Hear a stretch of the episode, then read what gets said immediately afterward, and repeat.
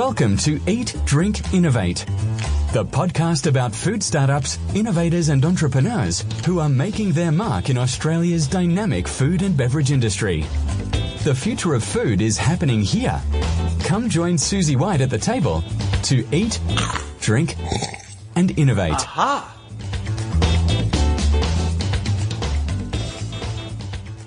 Hi everyone, I'm Susie White and welcome to episode 8 of the Eat, Drink, Innovate podcast. Today I'm talking with Ashley Whitaker. She's the founder of Snack Proud, a workplace snacking service designed to improve employee well-being, productivity and morale through healthier snack choices.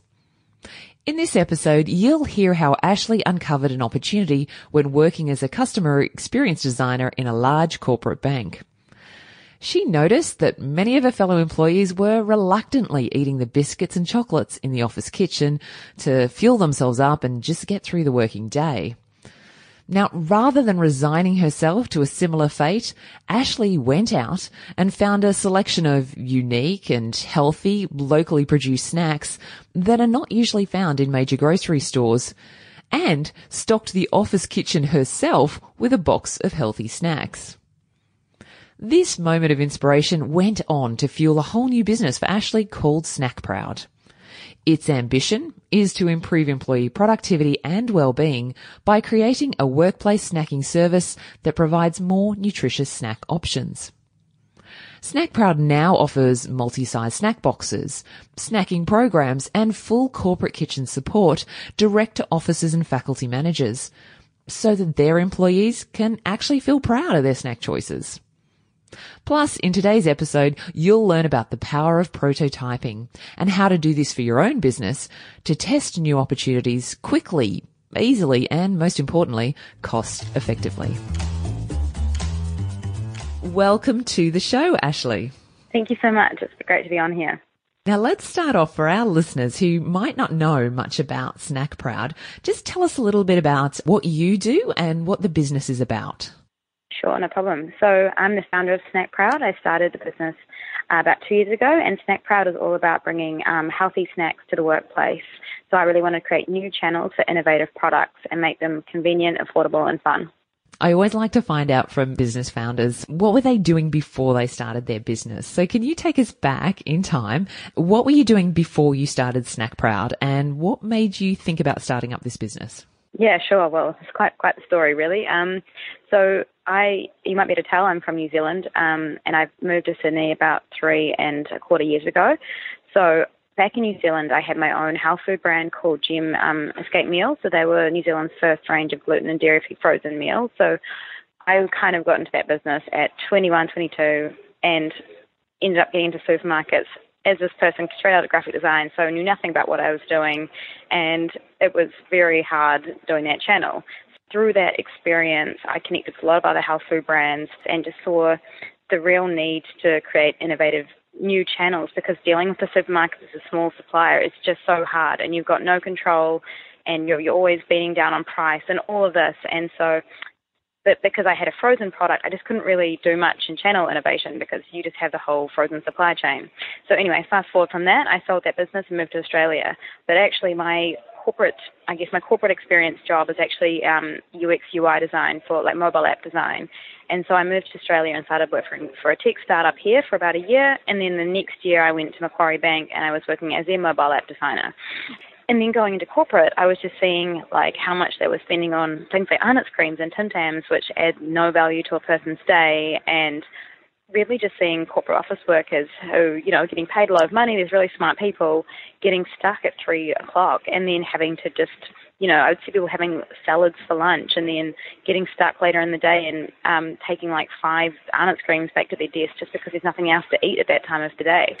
So that was kind of where the idea came from. And I think the real moment for me when I decided to like try and do something about that was I think I'd gone to the Naturally Good Expo in 2016 and I was just like I just like love going to the trade shows. It's like Christmas for me and um I saw all these awesome products and everyone just wanted distribution. Um, and so I was like, well, you know, what if I just started like maybe trying to bring those into the workplace where I was working? So I got some cards of some brands, snack brands that I liked, And then I emailed my manager at Macquarie the next day and I said, Would you mind if I start just selling some snacks in the kitchen to the staff? Um, I just want to have some healthier options available. And I got approval to do that. So, like in the building that I was working in down in Barangaroo, there was seven levels, and so I just was just doing it in my floor. And so I just set up this little snack station and yeah, started selling the snacks. So Ashley, you've clearly identified an opportunity based on your own need. You wanted to eat healthy snacks while you were working at Macquarie Bank as a UX designer. How did your first foray into selling those snacks go? It was going all good. It was quite hard because like I would like it's hard when you've got health food products and they're quite expensive. And then like I had like a different changing menu all the time, so I'd always have to keep the menu up to date with pricing.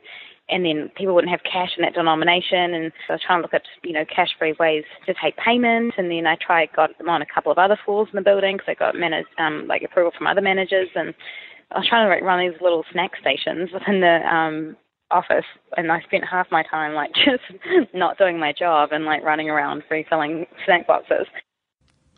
And it sounds like you were on a pretty good gig there, Ashley. I mean, you had a really interesting role, nice corporate salary. Why didn't you just give up at that stage and think, you know what, this snacking thing's all a bit hard? Why do you feel like you might have persevered? I've, I've kind of always been quite entrepreneurial um, and like always had like little weird side hustles. Like I went through a phase of like making laser cut clocks and selling them at markets and I nearly started a frozen yogurt business with my parents once. Like I've always had like little projects. When I was at uni, I started freelancing as a designer, you know, during my study, just to um, as a, as a way to have a side job. And I think at that point in time, I kind of learned the whole like hourly like value for money and just working for yourself. So, um, and I my first year out of uni, I think I had like a two day a week stable job, and then I freelanced for the rest of the time. So I've kind of always done my own thing. I think that's what I struggle with even at Macquarie, even though I love my job, kind of you're just behind a desk most of the time and it's just good for part of it, my day, but I'd like to sort of be able to do and contribute more, more strategy, more, you know, building opportunities, all of that sort of stuff. And when you first were in, so you're in Macquarie Bank, you're working in the digital department, but you've decided I'm going to bring in all these fabulous snacks I've found at this expo or my previous contacts. Let's talk a little bit about the kind of snacks you thought would be right. How did you kind of make that decision? Like I kind of feel like those first few months were just getting in all the different snacks I could find and then trialing them out on different floors and seeing what moved the best. And then I could start to refine and sort of learn about habits from there.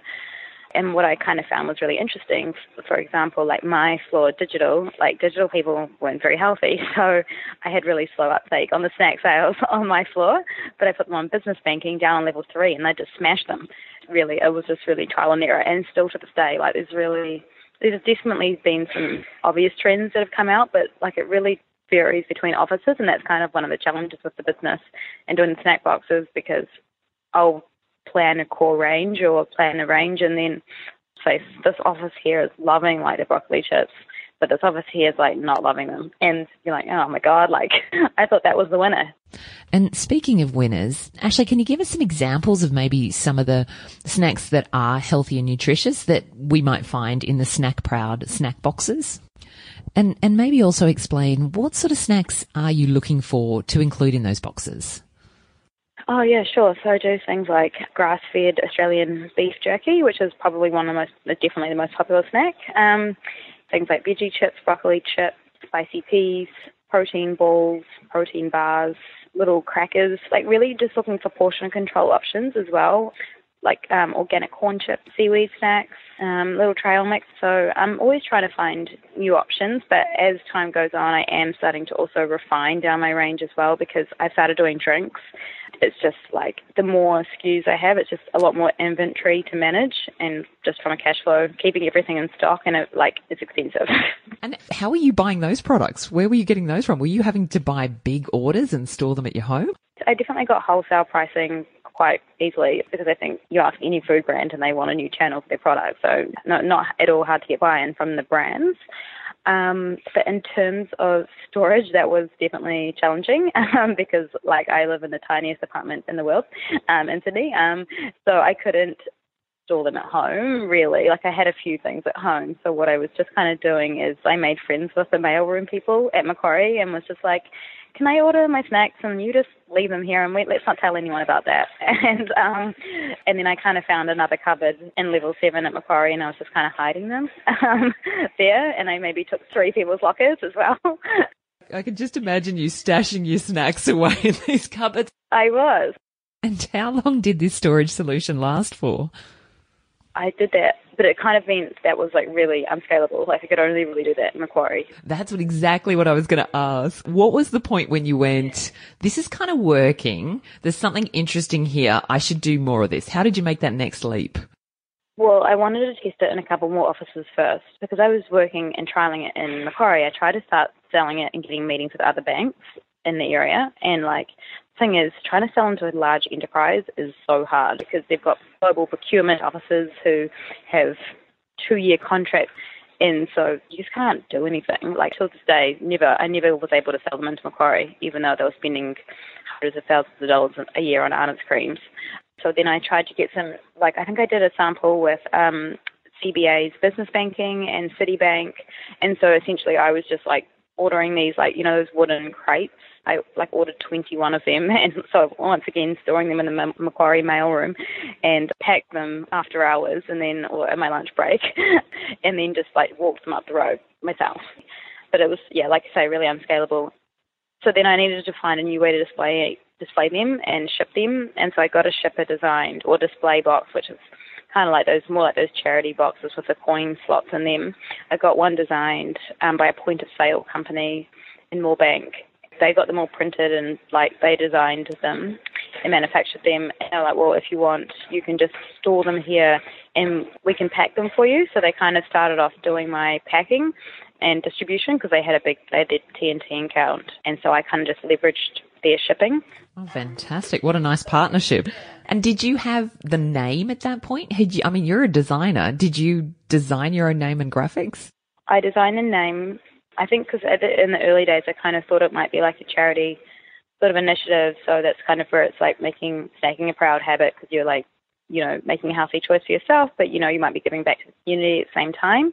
That was kind of where Snack Proud came from. Um, in terms of graphics, I think I did a first logo concept, but I didn't love it. I studied graphic design and my major was actually packaging design, but pretty much I've always worked in digital, so I'm not like super strong in branding anymore. Um, and so I found a designer, um, a really good designer, actually in Brazil, who I work with, and so he sort of did a a brand refresh for me. And really, at that point in time, it was like I was working full time in my job and I was earning a decent rate. So, like, I was like, it's actually more cost effective for me to keep working full time and just like outsource some tasks that I don't have time to do. So let's go through this. So you've got your design, you've got this great distributor who's done the point of sale units and they're packing for you, which is helping you with storage as well.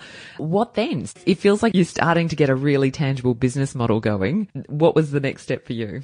Well, I think the sales are hard, right? It's not like you're selling into a retailer who has a buyer and who like expects to be sold to. You know, you're trying to get in touch with HR managers or EAs or PAs or receptionists or whoever and trying to convince them that they need to buy snacks from you, you know? So, and it's like generally, even if they're kind of interested in terms of their busy day running the office, kind of like pretty low down their priority list. So, sales is definitely the hardest part of this. Um, but like when you get a good contract, it's quite high value because it's repeat, generally like a repeat business. At the start, I was just doing snack boxes, like sort of like subscription snack boxes.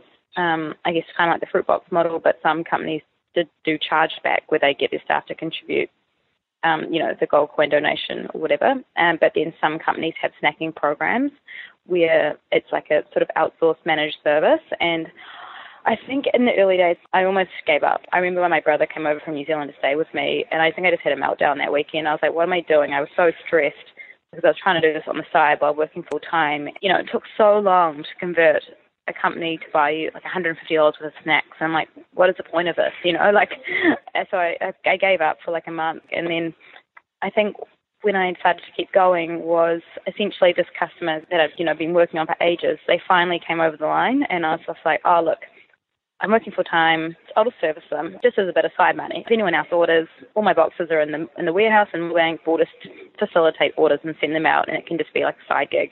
It's time for a quick break now, but do stick around and find out why Ashley, despite her very best intentions, was unable to keep Snack Proud as just a side gig.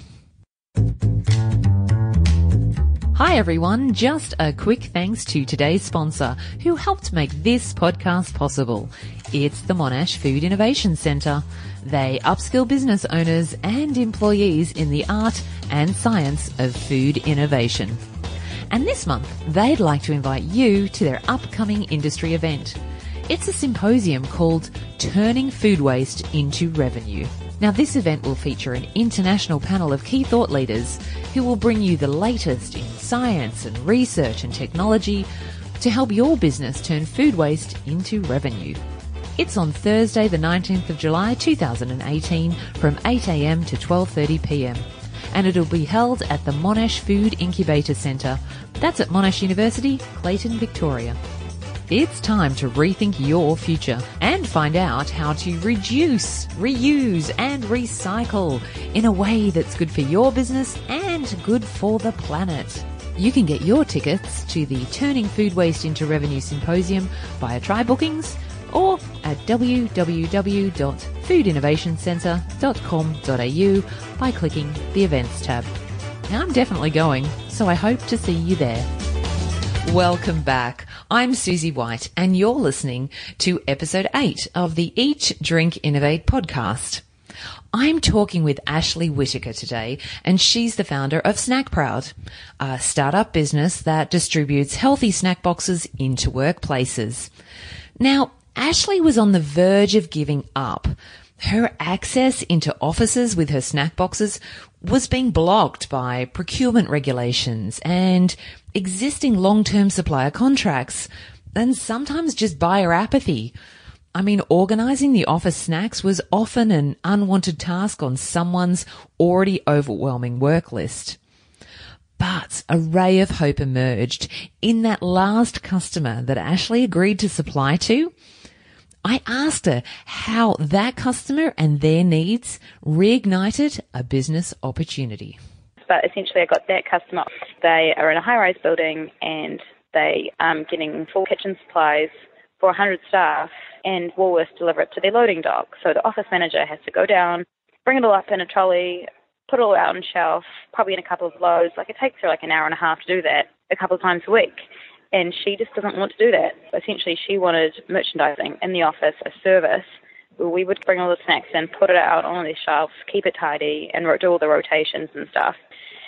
And they had a pretty decent budget. She's like, "Can you do this?" And I was like, "I don't know, but yes, I'll say yes." And um, so I just put it on Airtasker for like a shelf stocker, and I found a driver so he would pick up all the snacks from um, the warehouse and take them into the office and put them out on shelf. And so I worked with him as my merchandiser. Yeah, and then I got a few more big accounts, like I got LinkedIn as a customer, um, and MuleSoft and a few more tech companies. And at that point, I guess I thought maybe then I had something, you know, because these customers actually had decent weekly budgets.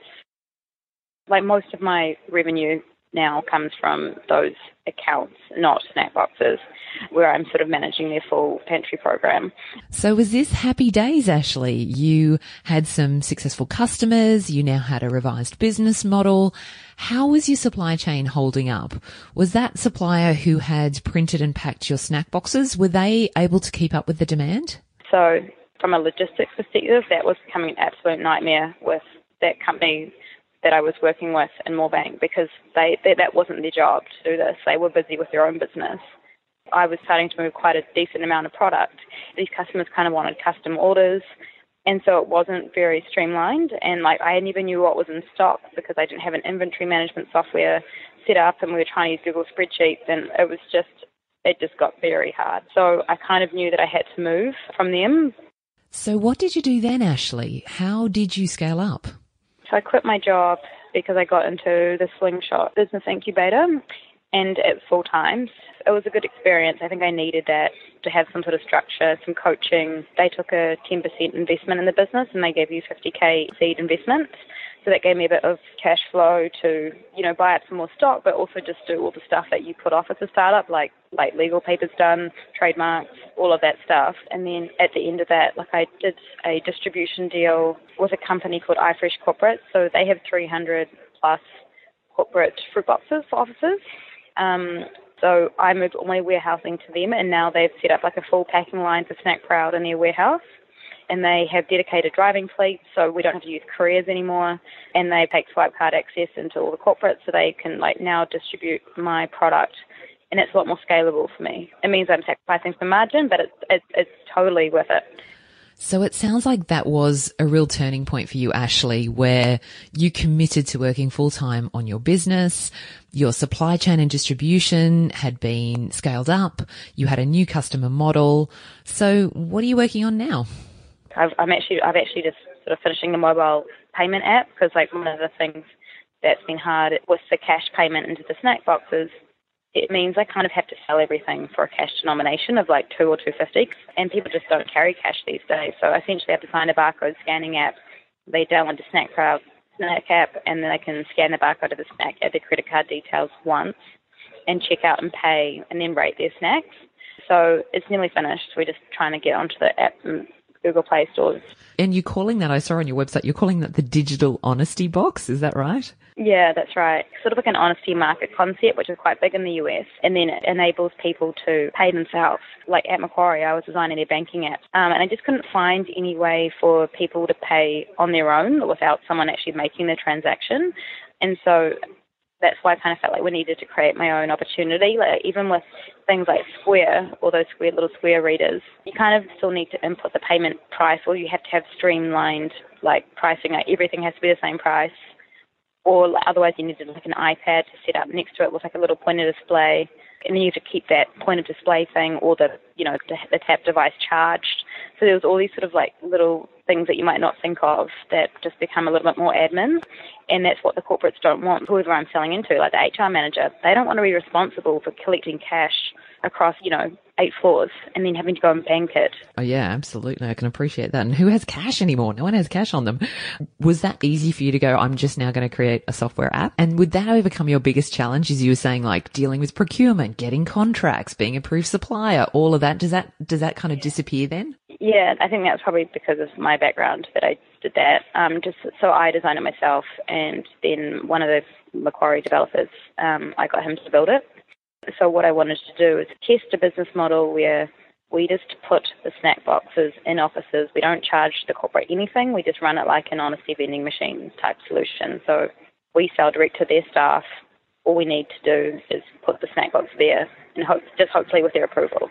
And they don't have to um, fund anything. I mean, it really sounds like a brilliant banking app, actually. And I'm wondering, are there any areas of it that you're concerned about? I mean, what if people aren't honest enough to use the honesty box? We're the ones up for theft or people not paying. You know, is that still worth it? You know, even if we have like, I don't know, a 10% theft rate, or we're going to have to find out at what point do we, you know, say actually we're going to remove this box from the site because it's not working? Um, and and that's that's that's a whole trial and error thing. But at the same time, we'll probably be able to sell the snack like more at a retail price point to corporate. Then we've kind of got a bigger margin to work with. So if we do have a bit of theft, it's just about kind of managing all that. And Ashley, if I was the owner of a very trustworthy business and approaching you for the first time, what are some of the product bundles that I could get access to through the Snack Proud offer? Yeah, sure. So we've got like the full pantry management, and that and we're typically in that scenario, I would go and meet with the company, the office manager, and um, look at what they're getting in the office now, if anything, um, what their actual layout of their kitchen is, if they've got a budget, their staff size, and all of that thing, and then like make sort of a recommendation on a, pro- a pantry program that suits sort of their needs and health, and they want restocking and all of that then otherwise companies will get like a snack box and they might get one like some get them every week or month or fortnight and they'll either offer it as a benefit for free to their staff. So they might do like healthy hump day or something and get it once a week um, once a month, and then others just subsidise all the snacks for two dollars and get their staff to pay for them, and some get them for events, actually corporate events as well, like little pop-up snack stations for corporate events. And I saw you've got this really clearly laid out on your website. Given it's a it's a kind of a B two B offer, do you have to do a lot in terms of advertising and promotions? I mean, I'm still now trying to figure out what's the best spend in money. Like I've just sunk a lot of money in getting digital agencies to do Google AdWords, AdWords campaigns and like not getting much back from that. So now looking at like getting sales reps on board to just do cold calling and visiting and things like that. Um, I'm doing like sample boxes, all all of that sort of thing, posting on LinkedIn here and there. But it's really a lot of just like reaching out to people, um, trying to get them at the right time, and being really persistent. Um, I think the hard thing is now like I'm just trying to do so much that can't focus on everything. So that's why I need some people sort of in the sales side of things to help support me within that so they can just really go hard at it. Yeah, you, you still got those gatekeepers you need to kind of get through, don't you, to get to the consumers at the other end. Looking back, what do you think, what kind of skills or capabilities do you think you've needed the most to help you on your food startup journey? Oh, that's a good question. Um, I would probably say definitely resilience because, like you say, sometimes you're feeling like you're just banging your head against a brick wall trying to get through to these companies, and also like forecasting um, and snack like the inventory management and the logistics side of it. Like I don't have a lot of experience in that in any startup businesses. Like being able to build relationships with people is is so important because even like those guys that helped me out with the warehousing, they did me such favor and I didn't even know them, you know, but I think I must have somehow connected with them early on to gain that trust. And also, yeah, just hustling, just like finding the opportunities to do stuff and going for it. I love it. And for you, would you ever consider going back to corporate now? Could you ever not be your own boss again? I don't know. I think like I have this like these thoughts in my head like every day. Like uh, some days I'm like super stoked with life, and then other days I'm like, oh my god, I just want to run away. I do love it, but then sometimes you just don't want the responsibility, you know? You just want to just not think about things for a little bit. You're having all that sort of weight on your shoulders. Like I'm actually developing a few of my own snack lines at the moment, so that's a whole nother thing, like based on gaps that I've seen in the market. Um, but, but I think was just even having like a stable income, to be honest, I miss that. That leads beautifully into my next question, which is, uh, you know, I can already hear you've got expansion plans and where do we go next with the business? But, you know, how, how high is up for you? What, what are you sort of your future vision for, for what Snack Proud becomes? Like my real passion is, um, in product innovation. Like I have so many of my own snack ideas that I would love to bring to market. So that's kind of where I'd like to go next is actually build equity in my brand with my products. I can see opportunities in other channels outside of corporate for these sorts of products. You know, as you've been going through this this startup journey and building your own business, what have sort of your friends and family around you been saying? Um, yeah, well, my parents are great. Um, like in my last business, they bought a 25% share, and my mum pretty much like ran all the orders and accounts like while doing her full time job. So kudos to her. And like this time, she's like, okay, I'm not doing this business. Dad has to do this one. So now my dad's doing all the accounts on this one and like kind of at the point where I said I decided to stop last April, um, I just didn't know what to do. And, my, and me and my parents, like, even though they've always been like, why do you need to do these businesses, Ashley? You've got a good corporate job, blah, blah, blah. And, but they, they were both encouraging me to just to go for the business because they're like, this is you. Like, you, you have always wanted to do this. You just have to give it a go. Oh, kudos, as you say, to your mum and dad. I love that they're taking turns in supporting you and being put to work. I must say my friends are really supportive, like definitely. But I think it's just harder because it's like, you know, they're still earning their like good corporate wages, and I'm now like on this really tiny startup wage, and so just being like, you know, going out and doing weekend plans, or just like going for a casual weekend, like away somewhere or on a holiday, you're like, like you know before I could have just I could have easily just done any of those things but like now I, I don't really have those same opportunities at the moment but I guess that's the sacrifice that you have to make Yes, and you're probably judging should that dollar go back into the business? What else could I do by investing that money back in? So it is time to wrap this up now, Ashley. My last question for you is where can businesses who would be interested in your delicious and healthy snack boxes or other services, where could they find out more about your products, your services and connect with you? Yeah, absolutely. Um, probably on their website would be good. Um, all my contact information is on there and you know I'd love to talk to anyone or come in for an office visit. I love just going into offices and meeting with people that genuinely care about the health of their people and wanting to like actually make their make the food offerings in the workplace sort of fuel productivity. And that website is snackproud.com.au and I am going to put those links in the show notes for anyone who wants to find you and chat to you and look at your products and services. Look, thank you so much for sharing your story with us this morning. It's always inspiring to hear people on their journeys and um, this feels like a really interesting, unique, big opportunity for you and I just wish you every success in the future. Oh, thank you so much, and thanks for the opportunity to speak today. Oh, it's been it's been absolutely my pleasure. So take care, and thank you so much. Aftertaste, the sweet taste of success. Thanks for sticking around. This part of the podcast is when I think back on my chat with Ashley Whitaker from Snack Proud and reflect on one secret of success from her startup story. Now, in solving a personal problem, having access to healthy snacks at work, Ashley recognized a bigger opportunity, and that was to supply a range of nutritious and healthier snack options not just for herself, but also for her work colleagues. When faced with a similar situation, many food entrepreneurs, like myself, might be tempted to simply make a new snack product. I mean, we do love shiny new things after all. But Ashley realized that there were already many amazing and healthy snack options available. In fact, she saw an abundance of these herself when she went to the food expos. No, Ashley realized the bigger issue to solve was getting those snacks into offices in the first place where employees really needed them. In creating Snack Proud, Ashley actually created a new distribution channel. She became a distributor of healthy snacks that are carefully selected and sourced to ensure they're better for you. And these are not her own products. Well, not yet anyway. They're from local or boutique or small businesses unable or unwilling to supply to mass grocery stores.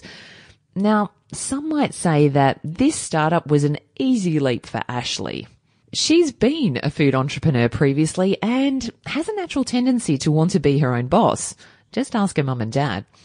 However, becoming a food distributor and stockist, well, that was in fact a whole new business for Ashley and one she had to learn her way through. And to do this, she used a classic tool of innovation, and that is prototyping. So today I'd like to talk about prototyping and how to use it to sense check a new business opportunity quickly, easily, and more, more importantly for startups, cheaply. A prototype is a basic, tangible representation of your idea that makes it testable. The aim is to find the simplest and cheapest way you can to bring your idea to life so that your consumers might be able to touch it or taste it, smell it, feel it, or experience it. Now, testing a prototype is a great way to discover the weaknesses and strengths of your idea very quickly. That way you can improve it or lose it before you spent too much time, effort and resources on it. In fact, the longer you wait to test an idea, the more you've invested in it, which means it becomes so expensive when it fails. I've seen some businesses wait so long to bring an idea to life and invest so much time and effort in making it so that it's nearly perfect that they become so wedded to the idea and don't even want to hear how it might or might not succeed. Or worse, they run out of time and they're forced to launch what they have without ever getting the opportunity to identify what should have been improved first. So the key idea with prototyping is to do it as early as you can so that you can learn and fail easily and cheaply. Now I get it. No one likes that word fail and no one likes to do it. In fact, I'm seeing it flies in the face of what I hear in a lot of businesses. This principle of get it right first time. I could honestly not loathe that expression more because of the unrealistic expectation it creates. It's the very antithesis of an innovation mindset. No one gets it right first time. And when they do, what they do get right is a very safe, done before and predictable thing that's not innovation in my mind. Most of us have been hardwired to avoid failing through our formal schooling and working lives. However, it's a crucial part of the learning process for innovation. In fact, my daughter's school has a great acronym for the word fail. First attempt in learning. Now that's just such a better mindset that will help you when you're trying to prototype. So let's talk about how Ashley applied the principles of prototyping. Simple. It was in fact her very first action. She didn't like the snacks available in her office kitchen. So she ordered a heap of products online through wholesalers, put them in a box and left them out for her work colleagues to buy. That was her prototype.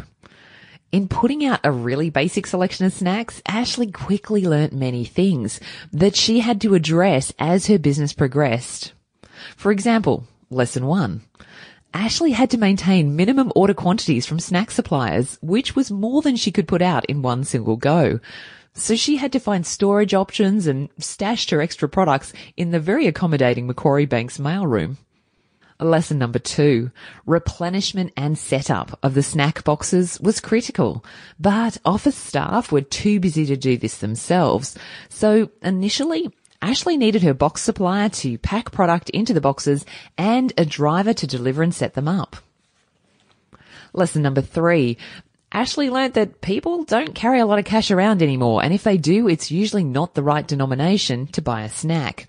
She needed a self-operating electronic payment system, so she's creating a digital honesty box app to overcome that challenge. Lesson number four. It was hard to get into office kitchens. Ashley learnt that buying snacks was often somebody's unwanted task or it was really heavily regulated with tenders. So she needed a range of service to suit every different office needs, such as a one-off purchase of a charity or event box, uh, ongoing company funded boxes of varying sizes, or full kitchen support for those businesses who wanted one supplier to do their snacks, fruit and milk supplies. And remember how Ashley said she had to personally carry those beautiful but extremely heavy wooden display boxes to other businesses in her lunch break? What a great way to learn quickly that the box the snacks are in need to be light and transportable, which is what her cardboard boxes are today. At every stage of her journey, Ashley did a little and learnt a lot that helped her optimize the opportunity and turn it into a viable and unique business to satisfy her customers' needs. So how do you prototype? Well, three key steps. First, you start by identifying the variables you need to test. If it's a product, that might be the taste, its size, packaging, the design, its name, or the ingredients used. Don't even wait until you've ordered the ingredients and done the Benchmade samples.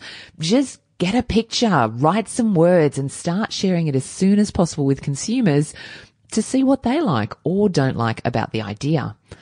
If you have lots of ideas that you want to sense check early on, it's so much easier to rewrite a word or try a new picture or mention some different ingredients rather than have to make up a whole new set of product samples. The second key step is to create a tangible representation of your idea and get that in front of consumers fast.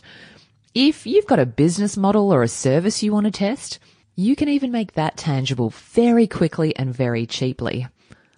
I've seen mobile app developers use hand drawings on post-it notes to show the click-through sequence that outlines the content and the flow of a new mobile app. I've also seen potential cafe owners mock up layouts with outdoor furniture and watch people navigate through it to see if they've got the layout right. Step number three in testing a prototype. Finally, you need to watch, listen and learn attentively when you're sharing a prototype with consumers to really understand what works and what doesn't. The secret here is not to sell your prototype, but genuinely let consumers experience it themselves and offer feedback on how it could be improved. Now, the hardest thing of all about prototyping is actually to overcome your own natural tendency to want to create something perfect before showing it to anyone. But actually, people are much more likely to give honest and helpful feedback to rough work in progress than beautifully polished or finished ideas. they seem to just intuitively understand that there's still time to build and improve on it when it's a rough prototype, and therefore they'll be more likely to give you feedback to help you do that. If you'd like to learn more about prototyping and how to sense check ideas with consumers, it's on page 144 of my book, Innovation Feast, How to Create New Ideas to Feed Your Hungry Business. And I'll put links in the show note to this. And speaking of the book, I just wanted to take a moment, I don't do this often, to um, shout out a big thank you to anyone who has bought it, downloaded it, and read it. I just heard that it achieved number one bestseller status on Amazon Australia in its business class and is in the top 10 in Amazon in the US.